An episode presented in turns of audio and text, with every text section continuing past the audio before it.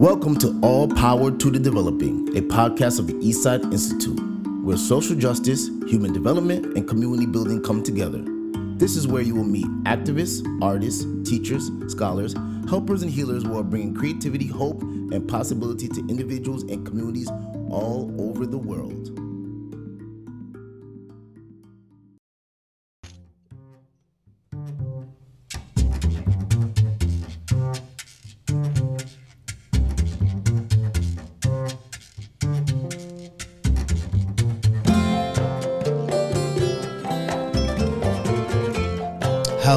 Doing? Hello, hello, hello, hello, hello. How's everyone doing? This is Desiree Wanden, the assistant producer at the Eastside Institute, and this is All Power to Developing. Today we have a very, very special episode about Let's Talk About It. Let's Talk About It was the centerpiece of the mental health services at a school based health clinic at a large inner city high school named Erasmus, located in the Flatbush section of Brooklyn, New York. It was a place where young people were invited to be partners in co-creating group therapeutic discussions during their lunch hour around the issues that mattered to them. Today I have three special guests with me, actually four special guests. I have Chauncey Espada. All right. I have Darnell Cadet, and I have David Pierre Lewis. Hello. And none other than Barbara Silverman with us today also. How's everyone doing this evening? Good, good. We're Great. doing good. We're doing good. Blessings. Wonderful. All Happy right. to be here.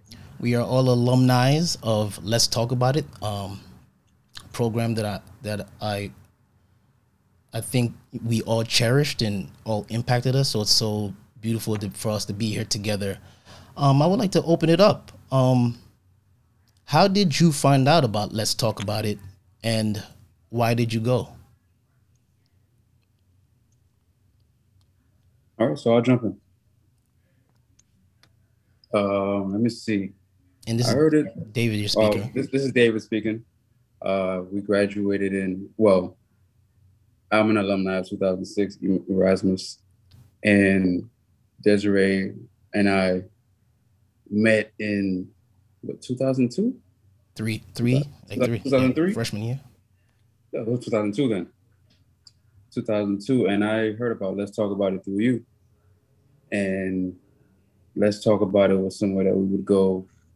We were kind of the oddballs out in high school because uh, we had a, a weird way of doing things as opposed to other students in the school. And Let's Talk About It allowed us to be ourselves. We'd go there and literally just talk about anything there was. So uh, it helped us we, when did we start going? It was like 2004. I, I don't believe I went freshman year. No, I think it was maybe sophomore, junior year, perhaps. And that was where we would go during our lunch break. And sometimes we go a little past lunch break, you know. and, uh, yeah, we met some pretty pretty cool people there, man. Nice enough. Darnell, h- how did you find out about Let's Talk About It, and why did you go? Oh, hey everyone. Um, Yeah. just to- once again to introduce myself, I'm Darnell, uh, graduate 2003. Wow, it sounds so strange saying that. um, I found out about the Let's Talk About It program at the Erasmus Teen Health Center in February of 2000. Also sounds strange saying that. um, yeah, it was after having an appointment for medical reasons, and I was told that, oh, there's a program here where you can meet during your lunch period, and a bunch of teens get together and discuss things and different topics, and sort of like a, a meeting center. And it was my first introduction into many things of Erasmus and mental health and therapy, and just being in a space where it was okay to be who you are and met very many very interesting people some of who i still communicate with to this day and it was a blessing to be a part of the program and to grow with the program and meeting barbara and working with her over the years so it's one of my most cherished memories of high school and you know and it just yeah Um, Chauncey, how did you find out about Let's Talk About It? Thank you so much, Darnell, for sharing. Chauncey, how did you find out about Let's Talk About It and what made you go? Um, well, to you know, to feed off of what David said, uh, I kind of found out from you guys. Like we all kind of found out collectively as a group. Like, um, yeah, that's how I found out. I found out from word of mouth. Like I think I missed. I think I, I came and we was just like somebody somebody said something in the group that yo you heard about let's talk about it, and I think like I really I just followed. It was one of those situations where you guys were going, so you know like like David said, we were a core group. Like Yeah. so I just went with I didn't really have like you you David Will, uh the other David. You guys were my core group. I didn't have anybody else. Like I never hung with nobody else in in, in within high school. So it was one of those, you know, I guess you could say follow the leader kind of thing. Like whoever went, I was like, well, if this place is go, the, the minute I um I got in there, you know, at first I was I, I looked around the room. I was like, this is kind of, you know, it was one of those situations like like I'm I I'm one of those people that you know, when I walk into a room, it's kind of like especially like a a room like let's talk about it. You know, it was I looked around and said, "Well, what's what's this place? This is this is a little bit new to me." So then when I heard the conversations going on, I automatically like looked at I kind of looked at Barbara, who was like the she's the veteran, and I kind of looked around like, wait, are these people allowed to say these things? Are we allowed to have these conversations? That's what was going through my mind as I'm eating school lunch. I'm like, are we allowed to have these conversations? And as time went past, and I kept we kept going, we kept having great debates. Like we get like it was one of those things that really it, let's talk about it helped me get out of a shell that I, I kind of was in. Like the minute I walked into Erasmus, you know, if anyone knows anything about Erasmus, you know, the minute I walked in there, I'm looking at people and I'm like, oh man, I'm looking around like, oh man, I, I don't know how I'm gonna survive this. This this high school may not be for me. I, I just, you know, my mind state was just, you know, Speak- stay to myself. Speak a little about that. Um, Erasmus, if I'm not mistaken, was the first school in New York City to have metal detectors. Yes. Um, and also, you know, had a very harsh reputation as being one of the most roughest schools. Um, I remember finding out I was going to Erasmus and and being excited because I thought it was a business and technology school, and telling Right. people in my neighborhood what school I was going to, and they told me I was gonna get stabbed and get into beef and this and that and the fourth. So it was um speak about that um the environment of Erasmus. Could you could you give the our listeners uh insight into how the school was the environment? Um, Any one of you. wow. Well, I guess I'll start. Um, for me, again, the first day I went, my mom did not want me to go there. I wa- she tried everything to get me transferred on the first day, but unfortunately, that doesn't work that way. But she tried everything. Um, the first day of Erasmus, from what I heard, I was I was going into my first class, and like I guess a fight broke out, like in the other room. So, and then something about God, somebody brought a knife or something. So it was one of those situations where I was in class and I'm like, how am I going to survive this? Like, how am I going to, cause also like you said, vitamin, uh, I mean, sorry, Desiree, like you said, um, when I, when I told one of my cousins I was going to Erasmus, they immediately said, yeah, your mom has to get you out of there. You're not going to survive. You're not going to survive. And like, David, how, so how- it um, yeah. So it was one of those situations that I was very nervous, very, uh, very, very ner- nervous, scared, because again, like I said, I hadn't, I had nobody there. Um, at that time when I first started, I had nobody, and I, I just kept to this keep to yourself mentality. Don't talk to no one. Keep your head down. Only listen to the teachers, and you'll survive this. That was my mind state going into Erasmus. And, and Freshman David, year. David, for you, how was the environment of Erasmus? Well, before I went to Erasmus, I didn't know much about Erasmus. I only went there because it was my zone school. It was like four or five blocks away from home. So that's where my mother put me. And going to Erasmus, I remember my freshman year hearing about, uh, you know, I can't remember what it's called when they would pick on the freshmen because we were new. Oh, freshman or Fridays. whatever. Yeah, Yeah. freshman Friday. I can't remember what it was called. But then, you know, there was also something called back then. I don't know if they still do it, but it was like I think it was Halloween Day. It was Blood Initiation Day or something like that. And I wouldn't go. I would tell my mom about it, and like, nah, you know, I mean, I don't. I heard, you know, they do slashing and this, that, and the third, you know, but for the most part, it was it was gloom. But I figured if you stay to yourself and do what you gotta do and get out, I never really got into anything. And Erasmus, I've seen other people get into it. I've seen security lock people up. People would bring guns into the school because, you know, the gang initiation and all that good stuff. But I stuck with you guys, you know, and I don't recall us ever really getting into much.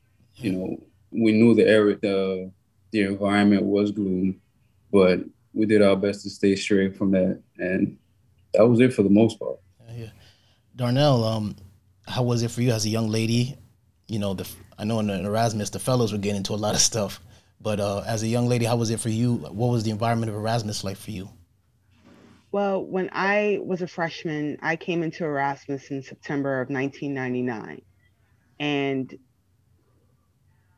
I was not aware of the reputation of Erasmus fully by the time I was preparing for high school. My mother was terrified when she found mm-hmm. out that I was going. She was like, "Oh no, I can't believe it." She tried also every which way to get me out of there, family members as well. And I'm over here like, "But wait, is this a bad thing that I'm going here? What's going on?" And then I would learn from them about Erasmus or E Hall's reputation. And the thing that had me terrified was, you know, I'm coming in as a freshman. I'm like, I wasn't that popular when I went to middle school. I was like, they're going to eat me alive. How am I going to make it? You know, I felt like a target.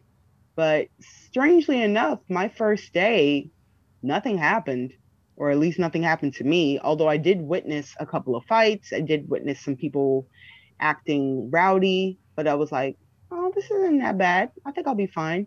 Um, of course, by the time I went to Erasmus, it had undergone some changes. And the biggest one was that the, the school itself was divided into three schools. So that's um, that was something I had never experienced before, like a school within a school. Mm. And when I found out that I was going to business and tech, I'm like, oh, okay. But I'm like, why do I have to go through here to get to business and tech? The whole experience with metal detectors was new and it was strange. I'm like, wait, I can't bring this into school. I can't bring that into school. It was like the do's and don'ts just from the school rules of what you can do, what you're allowed and everything. And then it was just like, yo, how how is this gonna work for all four years? Eventually I survived. I made it. I figured it out. But coming in, I had no one. So navigating the halls uh, on my own for the first couple of months were, were was difficult. Mm especially as a young woman, because it was like I saw how some girls dress, I saw how some girls behaved, and I was like, yeah, I'm not gonna fit in. I'm not this this ain't my scene or this I'm not gonna blend in. I'm definitely gonna stand out, you know, for many reasons. And but again, it was it was an eye opener to know that this was the environment that I was gonna be in. And then as I got older, I realized that, you know, it could have been a lot worse. Thank goodness it wasn't. But just what I witnessed all four years, or initially that first year, definitely opened my eyes up and definitely made me realize that there was a lot more that I needed to learn and discover.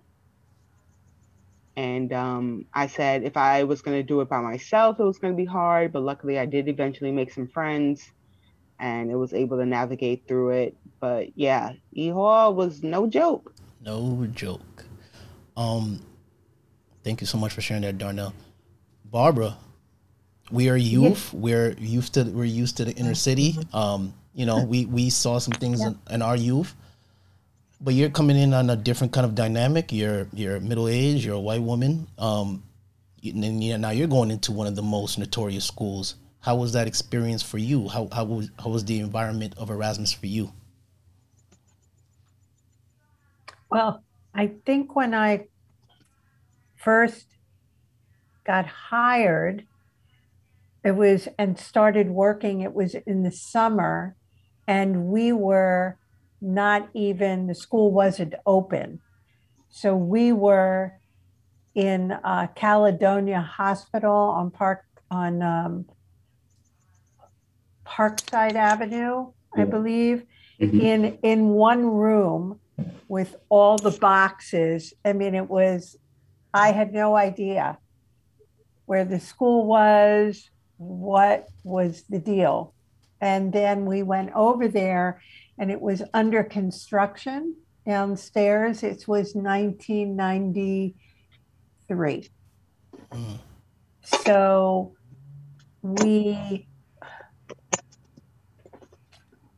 we eventually got in there in the beginning of school and um, we were in the basement in the basement like no lights. I mean it was it was a very scary place and it had a lot of squirrels running back and forth and other kinds of animals every day in the in the health clinic. And it took us probably three years to get moved upstairs to where we were when we met you. But I had a question, given what David said and Chauncey, what you all said. And I'm wondering how, given that you didn't know each other when you came to Erasmus, how did you get into the group of eight or nine guys? Boy. Um, when I met you, you were all together. Yeah. So I had no idea sure. that when you came in, you were keeping your heads down and Yeah. like trying to get through the day. I think uh, first I want to say a little bit how how we I found we found the program because we were all together. Um, so lunch was very chaotic. Um, lots of noise, lots of just constant noise. You can't hear yourself think. You can't hear yourself talk. You got to get this close to your friends just to converse. And um, I believe Benna and Jamie, they were two interns there. Benna and Jamie Yep. came to us and said, "There's this program. Let's talk about it." They showed us a flyer. They, we looked at it. They said what it was. We looked at each other, and then we just got up and we we, we all went um, one time, like as together as a unit of about eight eight guys. Um, I think at that point you didn't just let people into the group. They had to kind of be. Right. Uh, I don't want to use the word initiated, but they had to something had An to take place. An orientation. Right, So I remember we did the orientation with you, and it was us, which is a group in itself, is eight people.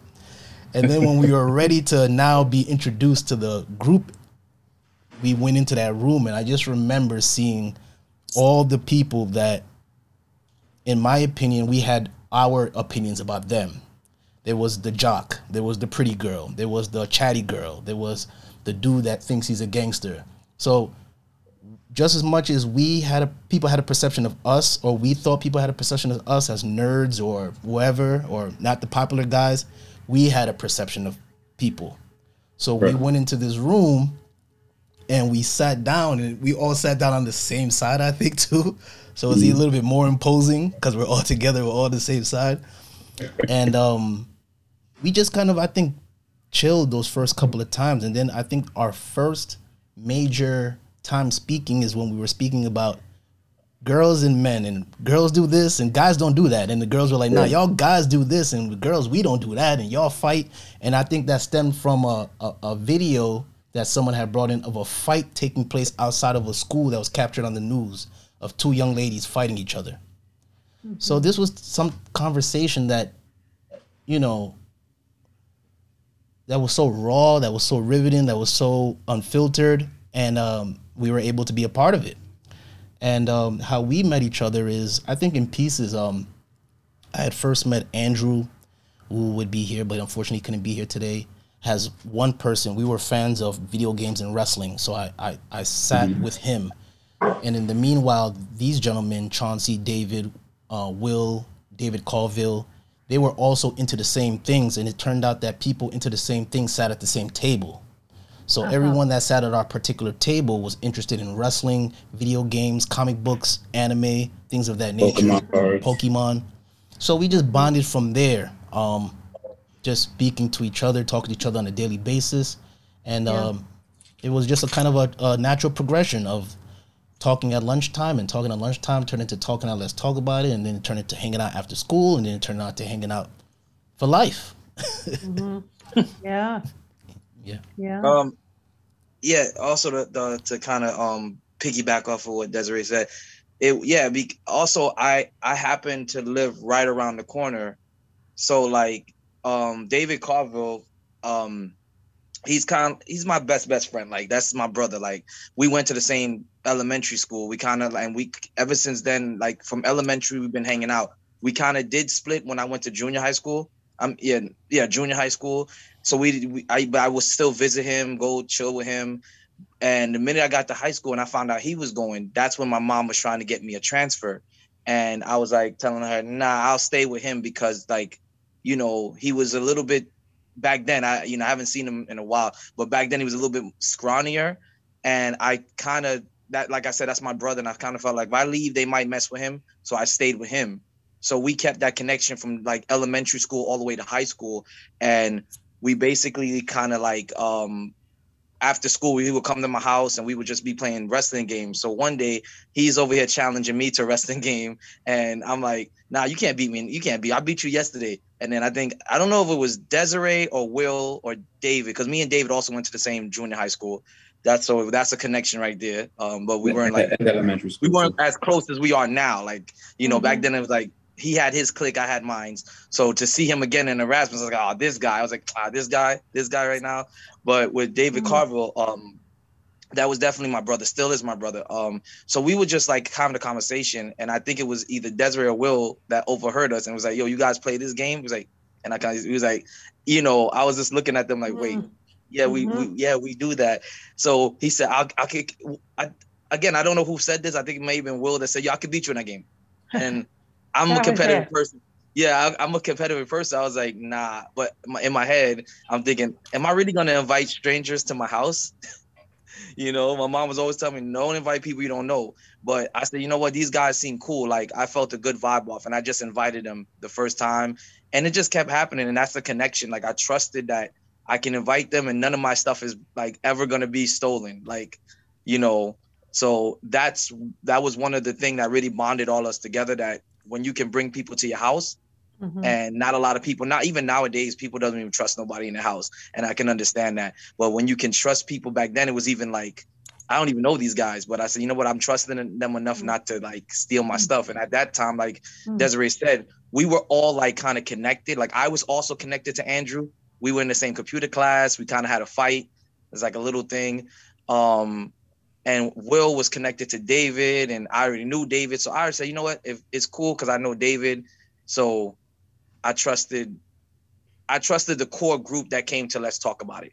That was the only group. There was some newcomers, but you know, I didn't really let everyone. Like there was a few people that would sit at a table and hear our conversation, and they'd be like, "Oh, yo, I want to come over too," and I'll just say no because I just didn't feel the vibe with that person. That person would just come out of the blue and be like, "Yo, yo, yo, I'm coming too." I'm like, I just shake my head like, nah, I don't want you in my house because I because the core people they were hanging out, the people they were hanging out with, I already knew what they was about. So I said, nah, you hanging out with them, I'm definitely gonna get something in my house stolen. You know. Oh, so, in, a, in, a, in a nutshell, our friendship was built off wrestling.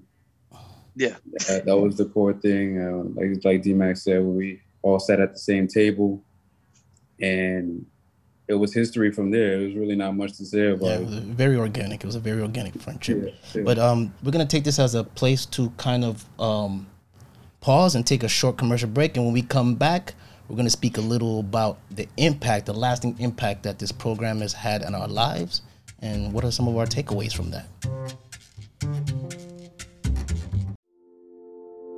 Hi, I'm Melissa Meyer, Associate Director of the Eastside Institute. Welcome to All Power to the Developing.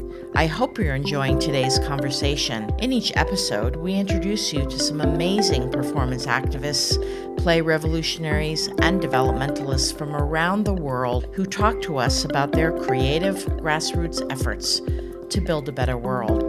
If you like what you hear, please follow and share the series. You can find us on Amazon, Spotify, and Podbean. We'd love to hear your comments and ideas. Like everything at the Institute, the growth of all power to the developing depends upon the people who create it and benefit from it. We hope you're one of them. Thanks for your support, and now back to our conversation.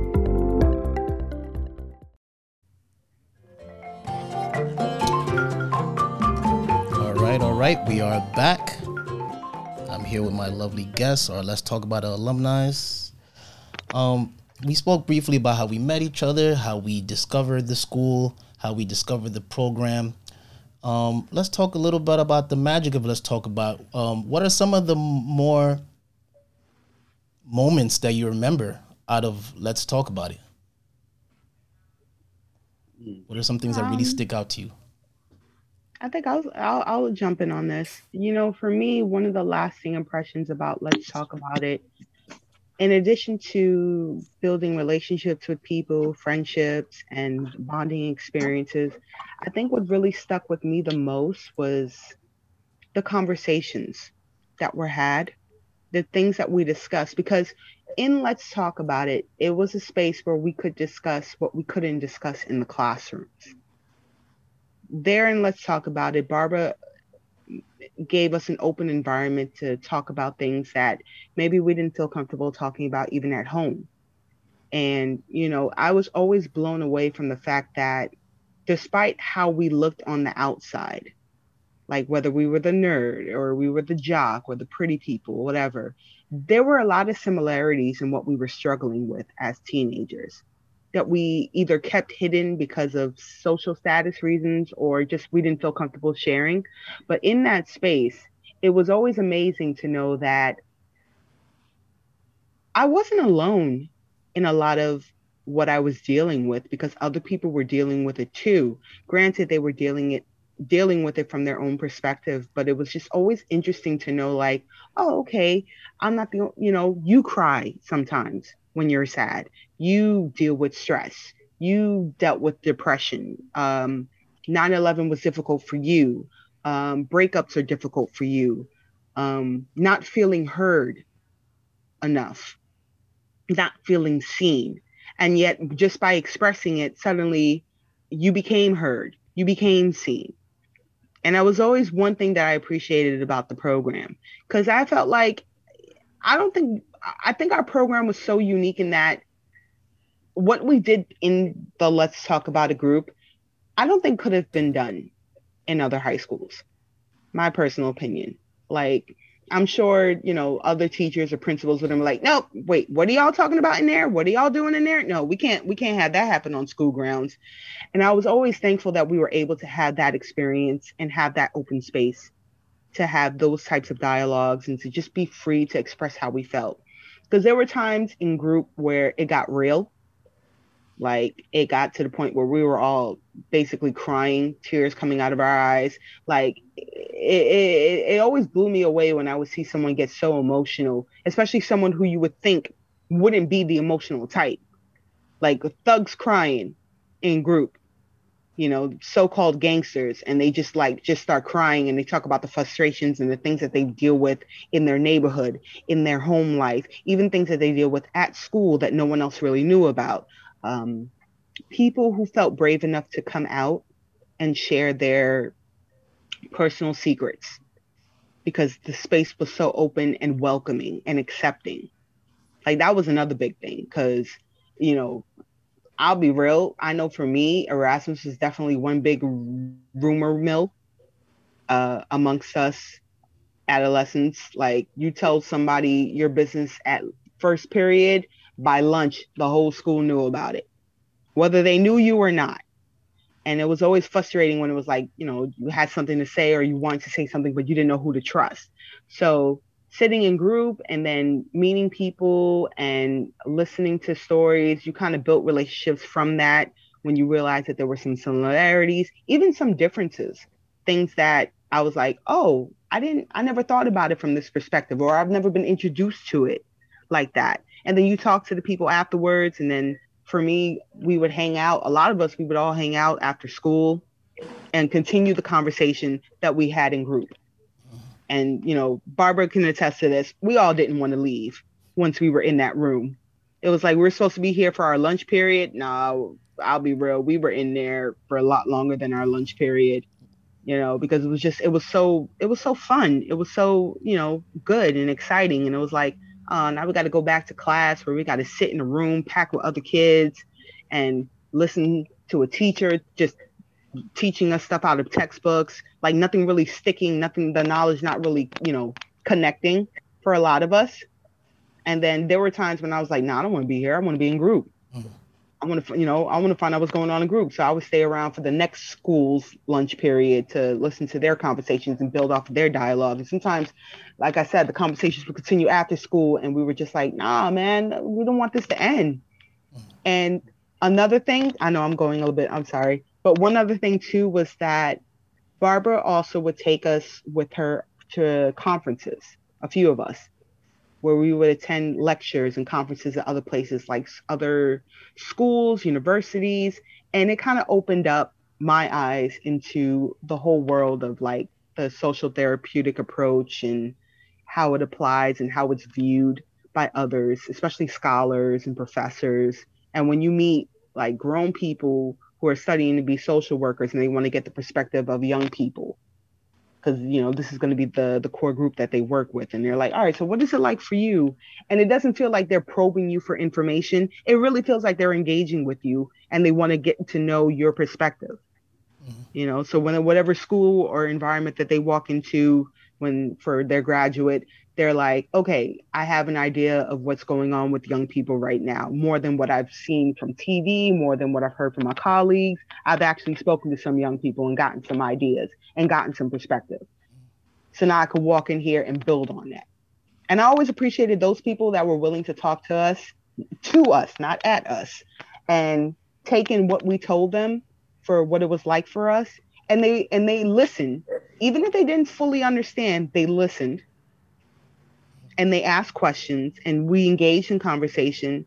And I like to think that, that it might have played a role in their careers because it definitely played a role in our development. Mm-hmm. So, yeah. Thank you, Donna. Well, uh, looking back on it now, I like to say that Let's Talk About It was my first experience of what a therapy session was. Because I never knew what therapy was before that. And for the group, I'd like to say that we didn't go into we went into it not knowing what to expect. I think we just wanted to escape the chaos, which was the lunch period. And a very founding moment for for me that was when we had a session with just our group. It was just the eight or nine of us at the time. There was a situation going on in our group mm-hmm. where I believe Chauncey felt he was alienated because uh, it's like you said, follow the leader. Or like, you know, myself, DMAC, and yeah, myself and DMAC were the more level-headed ones in the group at the time. So I don't know if Chauncey felt that, you know, him and David felt like, you know, we didn't give them love, which wasn't the case. And I remember them crying in the group.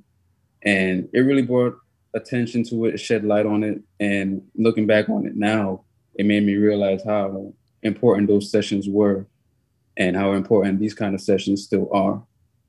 And you know, that's uh that's the lasting impression of what Let's Talk About It is for me. Thank you, thank you for sharing that, David. Chauncey, um, what what were some of the groups that stood out to you? Um, wow. Well, I'll have to say that it was is a lot, but mostly like it really, I have to say, it really kind of like saved our friendship in a sense of like, um, we, you know, like we were a core group, and you know, when you when you're a group of, um, you know, when you're a group the way we were, we were like, I, I would consider us as brothers.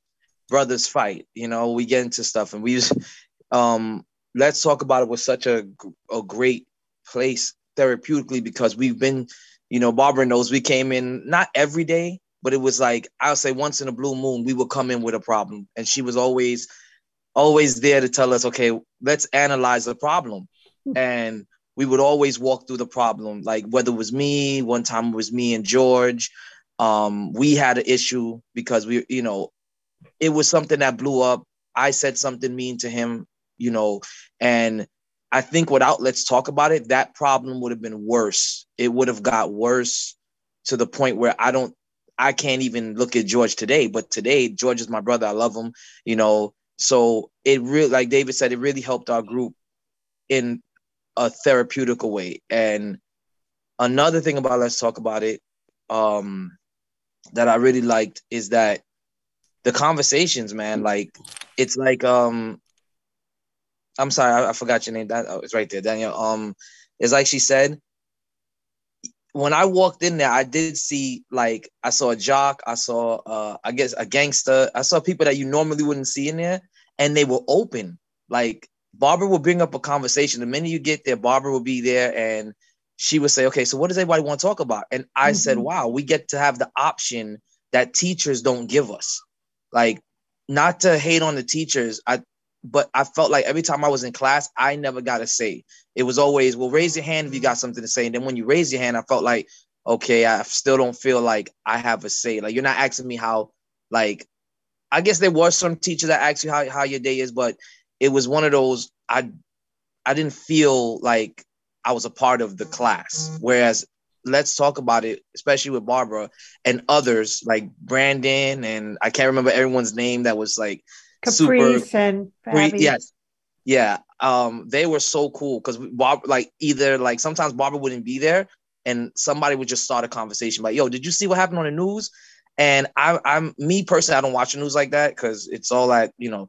But it was a just to bring up a conversation, and then it'll be a big argument that like it wouldn't lead to like how you say like a fight, but it was an argument where we was talking about it, and people would like say something, and I'm just looking around like, wow, we're having this conversation right now. This is crazy because I know at my house, or you know, some of us feel like when we go home, we can't have a conversation with the ones in our family because sometimes it might blow up or they might take it the wrong way. But then let's talk about it. it was always therapeutic to see somebody like a jock who may be the captain of the football team, like either opening up and saying, "Yo, I went through that. I know that. I know that story right there. I went through that. Let me tell you." And then just telling his story, and then me sitting there, I was like always analyzing the room and seeing everybody like tell their stories and be like, "Wow, that person really went through that."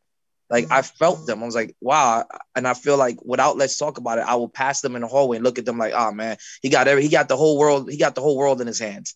He ain't got nothing to worry about. And then when you actually sit down and hear everyone in the room get a chance, it was never I never felt like we talked over each other. I felt like the room was always controlled, like how it is right now. Everyone had a chance to speak and say their piece. No one ever. It was a few times where the the the the, the discussion got so heated yeah. and it was a lot of voices going left and right and i'm looking around like okay i want to get my voice in and i always sometimes felt like okay i'm gonna wait for this person to talk and that person but um, between barbara brandon and the rest of and the rest of the people at let's talk about it they had a way to level it down. It never got out of control. And trust me i i i've been in many like debates i get you to say within like where i work. Sometimes it was always a debate about either the news and everyone's talking over everyone. And that kind of got me to like i just don't i i don't get into it but like let's talk about it it really felt like okay i have a say so in this group. It's not like i don't have a say so i can't say something. I don't feel powerless. I feel like okay i have something to say. And it wasn't you have to raise your hand but you know wait for the person to talk and then talk. So to the things let's talk about it taught me that you know it taught me wow so much like group. Besides you know being in a group and being able to let yourself go being able to tell people that you don't normally know hey i'm going through this too so let's sit down let's talk about it and let's see what's going on because I, I, think a, a lot of people today they're afraid to let themselves not so much feel but sit down and actually talk like people are afraid to be in a group and be like, oh my, they're talking about serious stuff. I'm gonna get up and leave. Now I can go and I feel so comfortable thanks to let's talk about it. I can go into any group that's probably having a conversation and just sit there and listen and say, Hey, I've been through that too. I can can I say my piece? So yeah. Thank you for sharing. Mm-hmm. Um how about you, Des? Conversations that stood out to me, um, besides, you know, the one David spoke of, um, one of our actually two of our friends were going through a very rough time and and wanted to you know didn't want to be here anymore so to have those conversations was very you helped us have those conversations like Chauncey said I don't think we could have had those conversations by ourselves mm-hmm. Um, so I will always remember that because when I see the individuals today, I can imagine what would have happened if they would have took their lives. Um, today they're doing pretty well for themselves. They're they're, Mhm. they're they're great. So every time I see them, I'm I always go back to that moment because I say, "Wow, you know, look where they are today." And it's almost what we preach when we say, "You are you're you're more than who you are. You're you're who you're becoming." Um, but um, and also, you know, um, there's a, there was always a lot of conversations about my leadership, and um, that was like the first time being put in the hot seat for me, and dealing with that type of pressure of of my peers and adults telling me that I need to look at this and and and, and listen to what people are saying, because people are expressing this. You can't override this and just dominate it. You gotta you gotta listen to what others are saying, and and there's an issue here. So that was very challenging for me, and I always remember that because leadership is still something that has been an ongoing. It's always an ongoing thing in my life. So I always think back to those that time, but I always I just always think to um, the the variance of how the program was. You know, some days it'd be extremely intense, and some days it was just so jovial and light and light, and we would talk about the most just nothing things of of music or what are you wearing, Barbara? Barbara had this fusion fashion of of African and and Eastern Europe and and, and the Eastern side, and she would fuse it all together, and we'd be. Sometimes we'd be looking at each other, and then we look at her outfit, look at each other, look at her outfit, and say, "What is going on, Barbara? What's going on with this outfit? Can you break it down for us?" So we had so many, so many um, different types of conversations, but those, those, that that um spectrum of, we could have such intense, you know, hard conversations, to we could have just very lighthearted stuff to make us feel good when we go back to to you know sixth period or something.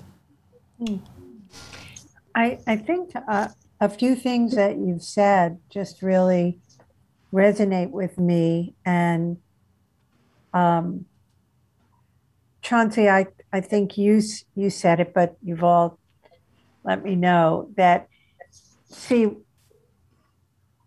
you weren't in a program where I was fitting you into uh, some program that I was going to design for you but really you were invited to step up and be a partner of mine, even though we didn't know when I invited people to be partners with me what that was actually going to mean for any of us.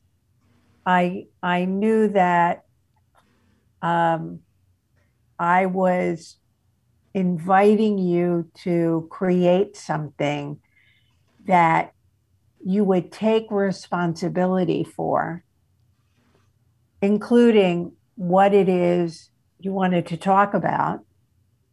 And, you know, some years, some days, people say, no, no, no, you pick, you tell us what we're going to talk about. And I go, no, no, no, I'm not here to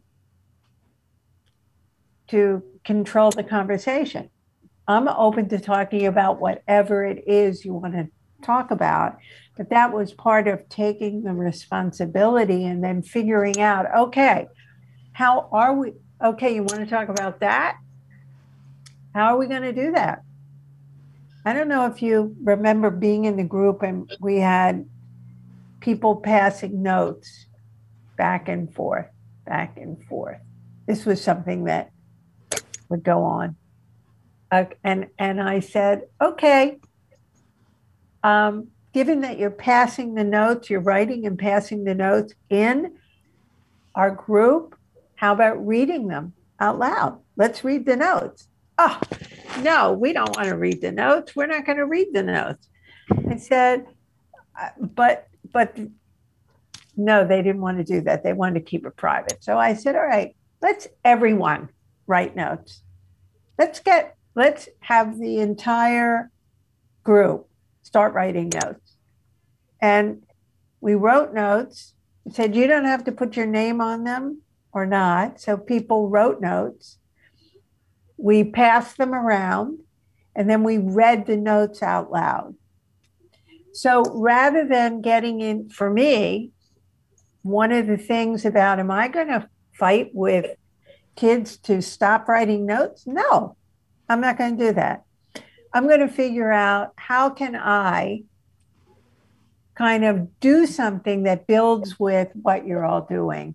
And that could have been the fights and the arguments. That could have been um, if you don't like something, you're going to have to figure out how you're going to talk to me about it. You don't like something we're doing? So it's like that's what that's what being a partner what we did. And then since none of us knew what being partners meant we had to create what being a partner was and then keep growing that. And if we didn't something wasn't working we had to reorganize that. So i appreciate that that was your experience that you could talk about anything. Um, and that was very important to me that there be nothing off limits to discuss. A lot of people didn't like that there was nothing off limits. And we did have like 275 visitors Yeah. over the course. So almost every day in some years, there was a visitor Yeah. coming in. And it was kind of, Darnell, what you said, like we'd go out, we'd go to, we'd go somewhere, we'd invite people, and you all started to talk to other people about let's talk about it because that was also part of the job. Help us build this, help us build the links with your school, help the school find out about it. And yeah, so that's what I was thinking about. And Chauncey, I did think of uh, a moment with you in the group, and you didn't mention this, so I don't know if you remember uh, being in group, and you and your mother had some disagreement over she took money out of your account for that you were hoping she was going to buy you a, a particular birthday present with. And we did an entire entire piece of work people said oh no we're not going to work on that that's boring people have fights with their mother Yes, this is what parents do da, da, da, da, da, da. and we did a whole thing was anyone there for that do you remember Yeah, I remember. Now that you say it, I remember that. Yeah, I remember now. I, I, I, I remember it now. as You saw this come up. When we had a whole performance, we had people playing you, we had people playing your mother, people playing your cousins. Yeah. This, this, what, whatever, and we we worked on this because the group said to me, "There's nothing we could do, and this is boring. We don't want to work on it." And I go, "Look at all the people we have here, all the resources. You're going to tell me." This is boring. There's nothing we can do. Let's give it a shot. Let's put this, let's bring this to life. Mm. So we did that. And then I I really remember that you I, I mean, I remember the different scenes in this performance, and that then you went home. Um, we had the social work interns in this as well. We we had, you know, a cast of characters. We had visitors from from uh, Kichi was there from ah, someplace in Africa. He was visiting, and I'm I'm Kichi Migak. Yes, we had we had people, and I think he was he was part of the conversation. Mm. And he said, you know, it just doesn't look like this. Where I come from, if there's this tension going on between parents and kids, some of the extended family goes over and talks to the parents and gets involved in this situation, which was really kind of interesting. And I think someone said to you, What if your mother needed that money to pay a bill? And she was going to pay that money back to your account. And you went, I think everybody never thought of that. They didn't think about that. And that was helpful that someone said that. So you went home. Do you remember what happened? Um, yeah, I thanks to that conversation, it kind of furthered how I it really helped me and my mom how I give her money and how I pay her back, how she gives me money and I like not like now and then, like, you know, um, it really helped. I went home and I actually had a discussion with my mom about actually taking money out of my account and not asking and you know just telling her you know it'd be nice if you just tell me when you're gonna do it because you know that is my money and I I kind of like need it on certain times like like you just took it out so I was able to have thanks to that whole you know scenario I was able to have a very civil conversation. I think without that, I'll be honest, it would have went different. Yeah, yeah, no, I I hear you. And when you came back the next day, I was I was someone came out and told me, and I because I wasn't in the group this the next day, but someone came out to tell me, oh, come on in and hear this, and that you you shared what what happened and that you your mother agreed to put the money back into your account. Yeah. Or tell and, you, tell you in advance. And I I thought that was really an important learning opportunity for the group and me that there's just other perspectives and when the group is being cynical ah oh, there's nothing we can do that's boring we don't need to talk about that. Um, and I think that that was helpful. Um, one, that you shared it, even though you didn't want to work on it. So I can I can think of many moments with your grouping and Darnell, also with you. Thank you. Yeah, actually, um, there was a similar situation to the conflict that Chauncey you had with your mother that I remember distinctively the first time I ever attended group. And Barbara had the the person who the conflict involved acted out. Like they acted out dialogue between themselves and their parent. And I remember sitting there watching it. I'd never seen anything like this before. And I was like, huh? And then, you know, everyone had suggestions. Everybody said, try this, try that. And it was just, mm-hmm. it opened up, the whole room got involved. And I'm just sitting there like, wow. And even I learned a little something from that myself. And I was like, oh, maybe I'll try this if I ever have this problem or I run into it in down the down the road.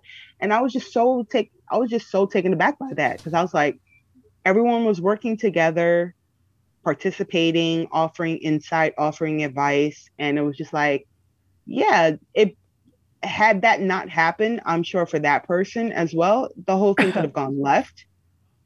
And something I learned later on that for us, when we attend group and we leave group and we're associating with our other classmates and walking around the school and stuff like that, unbeknownst to us, or should I say unbeknownst to me, we actually were ambassadors for Let's Talk About It. Because I noticed that whenever I would see conflict happen uh, with other people, like in the hallways and stuff like that, and I knew those people, I actually would step in and say, "Hey, man, what's going on? Wait, why are y'all fighting? Or wait, why is it about to come to blows? What happened?"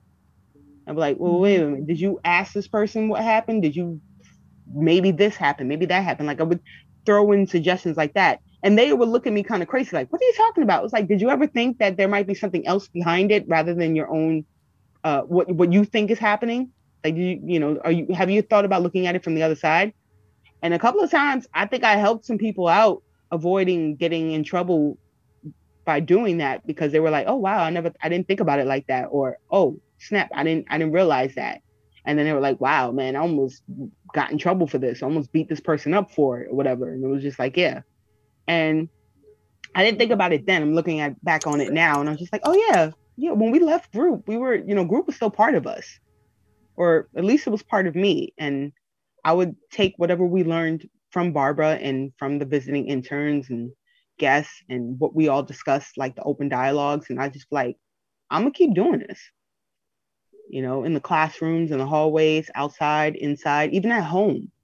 It helped a big deal in mm-hmm. building conversation, especially with your parents. Like I'm sure everybody has had that moment with their with their mom or dad where they're just like, yo, you're not listening, you're not understanding where I'm coming from. It's just everything I'm saying to you is like talking to a brick wall and we're not going to get nowhere. And, you know, it just leads to arguments, it leads to resentment and stuff like that. And then, you know, later on you look at it, it was like, wow, you know, if we had tried this or we had tried that, maybe things could have been better. Or if we, or if while we were trying this, we learned something about each other and was like, oh, wow, mom, I didn't realize that this is what you were doing, or I didn't realize that this is what I was doing, that kind of thing. So, yeah. Thank you for sharing that, Darnell.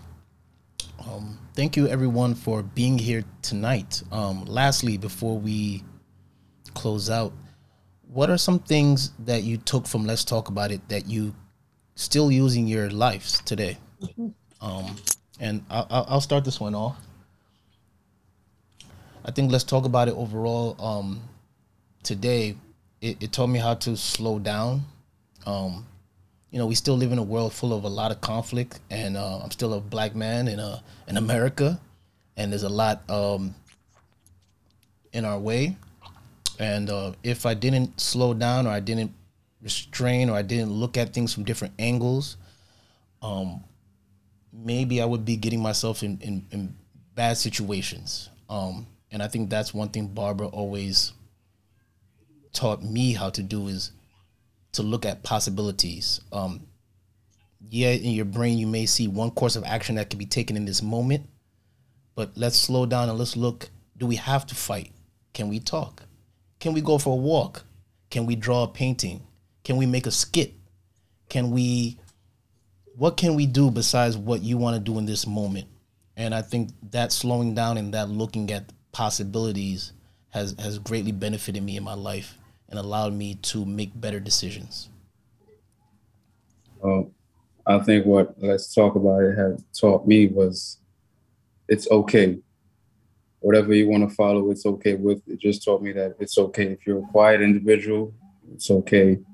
If you are sheltered, it's okay. It doesn't have to be the end all be all of who you are, what you will be. You see how prominent mental health is these days.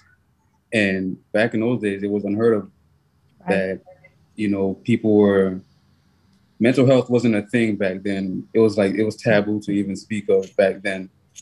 And to think about how long ago that was and how far we've come and the awareness for mental health these days. I'm a big advocate of mental health and speaking about things and not bottling up your emotions, you know. And DMAC and I, we do that all the time. Whenever we see each other, we just we just talk, whatever the case may be. There was a session we had last year.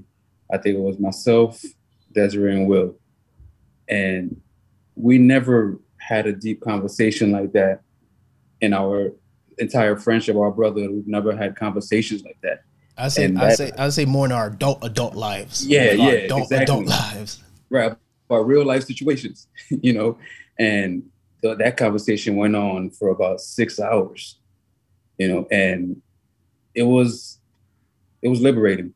Yeah. You know, and I didn't understand what that was back then, but looking back on it now, it was a sense of liberation within the group then too. And I'm grateful for it. So thank you for that, Barbara. And, and just to jump in really quick on that, what he just said, what David you just said, we didn't know what we were going each other was going through. We were talking about right. certain things like, what? You going through that? Right. Oh, I'm going through this and we're friends. Right. So yeah, that's just the importance of of conversation and group. You know. Yeah. Well, um, I was thinking what you were saying was about learning that you're choice makers and the slowing down activity. Uh, we did a lot of work on you have a choice, even at the most intense moments when any, when every cell in your body is saying, you've got to react this way right now. we have a choice. And it, it often that's not our experience. But there is a choice that could be made. And when what you're doing is you're creating the possibility uh, to, number one, stay alive, given you're all Black young people. You're young compared to me, but you're, you know, you're, how old are you now? 30, you're like 30, 40? 40, David? 34. 34. Chauncey, 34? Sorry, yes, 34. Des, 33. 33, and this Darnell? year- Well, this is the year we'll be 34. This will be the year. I am 36. You're 36. Yeah. And given the world we live in, where the violence and being being black in America and certainly in New York, very dangerous. Very dangerous. And the the violence is just it continues to be, you know, all over the world escalating, but it is escalating here in the city.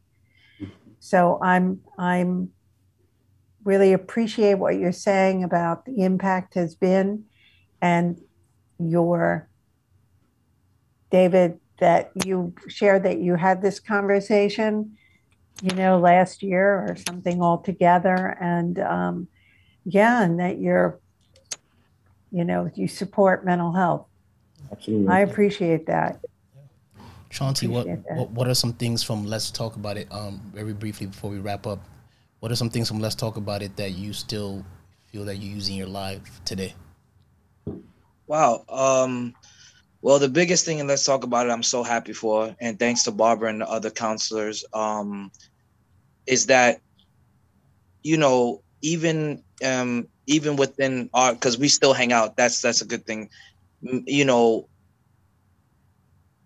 anytime we ever go through like you know anything major we're like it's like you guys like david said we're able to talk about it like they you know we we go through our things but we're able to sit down and say you know what let's talk about it rather than argue you know um there's been many conflicts that happened even out even like you know conflicts happened and we were able to talk about it and i'm so grateful that no matter what we go through as brothers we're, we're always able to sit down and talk talk about it um but one of the things i that that i took from let's talk about it it made me be more open eared to anybody. Like if I just meet someone, even if I don't know you, I feel I always tell people I'm an open ear. Like um Mm. for instance, uh you know, I'm a B-boy. I'm part of my crew, Flow Royalty. Um I'm the oldest in the crew. Besides, no, vitamins, oh, but I'm like the oldest, I'm 34. And there's young like there's younger people in our crew and you know uh my the youngest i would say i guess my um our crewmate chad um he's my he's like my little brother and it's not i, can't even tell you how many nights like he calls me and he's been through it. Like he's he's called me one time and he was yelling because i think his mom had similar situation to me his mom spent his money. He had all this money and he just found out that she and he was going crazy and yelling and i calmed him down. I kind of got him off the ledge and it's not the first time i did that for him. There was many times he had a bad breakup. I got him off the ledge on that. I was able to talk to him. I said what's the problem? Let's talk about it. And he he was able to talk. And I stayed I probably stayed on the phone till six o'clock in the morning with him, just talking to him, talking to him, talking to him, and just being there for him. And um that's the one thing I learned from Barbara and the others that you can be an open ear. Never be afraid to be an open. I always tell people I don't care if you have problems with me. I don't care if I don't know you. If you have something going on, you know, don't be afraid to like, I'm an open ear. Like, if you got my number, if you're a friend, call me. Let, let's, you know, let's talk about it. You know, no pun intended, but yeah, I'm, I'm, I learned that to just be open and just like say, you know what, no matter what. And I, I found it very therapeutic myself because when I'm able to help my little brother, um, my crewmate, and to to have his his mom one time even told me like I'm waiting outside and his mom comes out. She says thank you, and I, she just kept saying thank you, and I'm mm-hmm. like, I'm like I'm looking around like what did I do? She said no, thank you for talking him off the ledge because he was going he not that he was going crazy, but he was upset. And when we get angry, like Barbara said, you know, how do we not everybody knows how to just, you know, calm down, think and and and and say, you know what? Let me he was and it was me that kind of said, yo, talk to me. Like I kind of had, had him on the phone say, don't worry about anybody else in the house. Just stay on the phone with me. Tell me what the issue. He told me the issue, and I was able to walk him through that issue. And I guess it calmed him down for everybody else in the house. And everybody in his whole house was like, thank you. Like they mm. they always say you're the saving grace when he kind of goes, not kind of goes, but like when like I guess you know, we all go through problems but if you can be somebody's open ear, the one thing I learned is I don't control the conversation. I let the person tell me.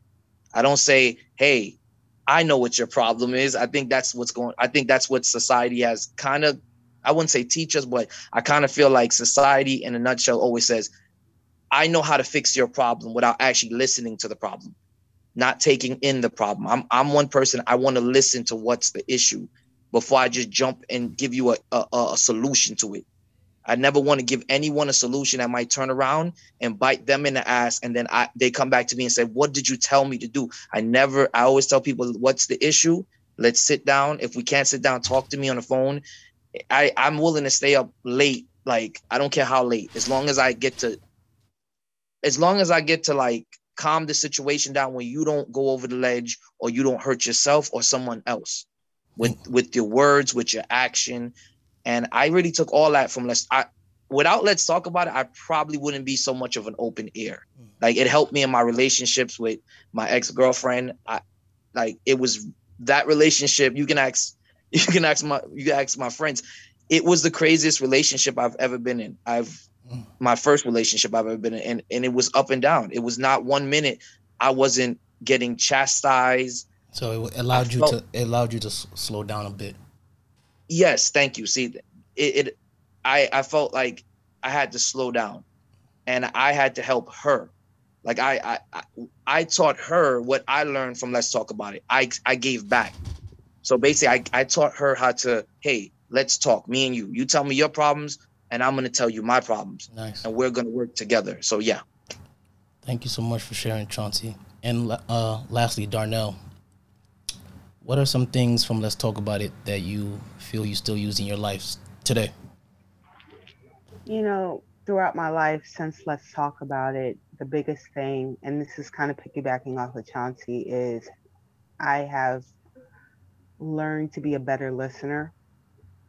Mm-hmm. Oftentimes, when there's conflict and one person's talking to you, you're not really listening to them, you're listening to your point of view or you're viewing them from your point of view and it's just like you're just waiting for them to stop talking so you can come in with your argument uh, i work in the food hospitality industry which i can tell you is one of the most stressful industries to work in when we talk about mental health that is a place where it raves all over because people have different ways of coping with stress and issues. Some people don't talk at all. They substitute other things in their life, like substance abuse and stuff. So, in my years working as a as a, a cook and being a chef, it's like I would remember days when I came to group and I wasn't feeling all too well, wasn't myself, and I was like, I don't really want to talk, but I would listen to what was happening around me. And by listening, it wasn't just what was being said, it was the way it was being said. I learned to listen to body language.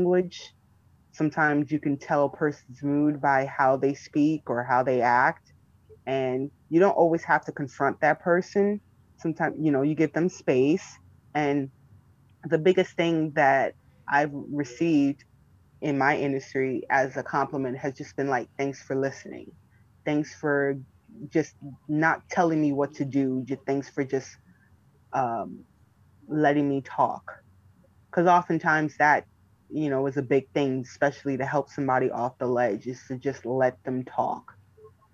Say what they're feeling. Maybe they'll share something deep, or maybe they'll just, you know, say whatever comes to their mind first and it might help them to calm down might help them to relax their breathing. But you know being attentive to them making eye contact pulling away if they're uncomfortable at times and just giving them that space to speak. It's like i pay it forward what we received as young people in let's talk about it from Barbara and from other adults who were willing participants. And now I'm an adult, so I pass that forward to a lot of my coworkers. I also pass it forward to a lot of my nieces and nephews who are uh, teenagers now. And it's like, listen, I talk to them and I'm like, look, your mom and dad are going to say one thing, but me as auntie, I'm not going to say anything. I'm just going to listen you know, uh, similar one situation with my nephew, he was going through a hard time, and I told him, even if I feel free to call me, feel free to text me, even if I don't answer the phone, use my voicemail as your journal. Mm. I told him that, and he didn't quite understand at the time. But then one day he was just upset, and I got this like two minute message from him where he was just ranting and raving about what was bothering him. And I called him back and I said, I heard your message but I wanted to ask you, how do you feel right now? And he said, I feel a lot better just because I had a space to say what I was feeling. Like he found a, a venue to avenue mm-hmm. to let out the, that frustration. And I was so happy to, to give him that. And I said, good. Next time you feel like that, again, my phone, my voicemail, my box is open, you know? And that's something that has been a big help for me growing and developing is just like being open with my hearing, with my attentiveness. And, you know, i listen, there are days when sometimes it backfires.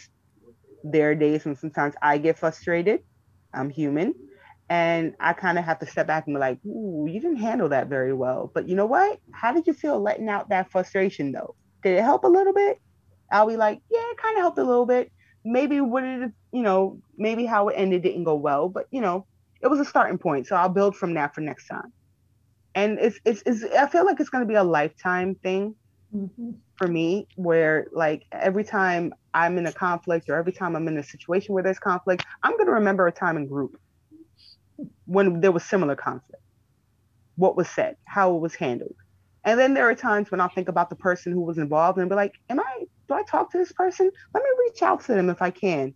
Maybe pop up and be like, hey, it's been a minute or if we talk regularly, just check in with them like, hey, how you been? I just remember something from when we were in 11th grade and I'm just checking to see how you doing. You know, I don't want nothing in return. Just letting you know I'm thinking about you. I'm, I'm giving you that, that open, I'm letting you know I'm open to listening to whatever you want to talk about. So that's what I carry with me. And, you know, I, I, I feel great listening to you guys talk because you guys you know, when you started group together, you were together as a unit. And I would like to think that it, it kind of helped to strengthen your friendship over the years, the experiences that you've each gone through and what you've shared with each other. So it's like, because I sometimes forget that when I graduated, like group was still going on. Let's yeah. talk about it was still around. Yeah. So it didn't end with me, didn't start with me, didn't end with me. So it feels good to be part of that mm-hmm. legacy and to know that legacy continued on. And here we are today having this discussion, which I think is amazing. Thank you so much for sharing Thanks, that. Definitely, mm-hmm. definitely. Thank you so much. Um, thank you everyone for listening to this episode of All Power to the Developing. Um, I'd like to thank our lovely guests, Barbara Silverman, Darnell Cadet, Chauncey Espada, David Pierre Lewis, and myself, uh, co-producer and co-guest Desiree Wanden. And Des, Fabi, Fabi's here waiting to come in. Yes, she is, and it's just like group. things can always just just change in the in the min, in the blink of a second. Um, if you would like to listen to All Power Developing, we are available on all major streaming platforms. If you are feeling any of these episodes, you like any of these episodes, please write to us at podcast at eastsideinstitute.org, and we would love to read your response on one of these shows. Thank you so much for listening, and we're gonna let Fabian and have another version of Let's Talk About It off the air. Thank you so much. Blessings. All Power to the Developing has been brought to you in part by the Baylor Wolf Fund.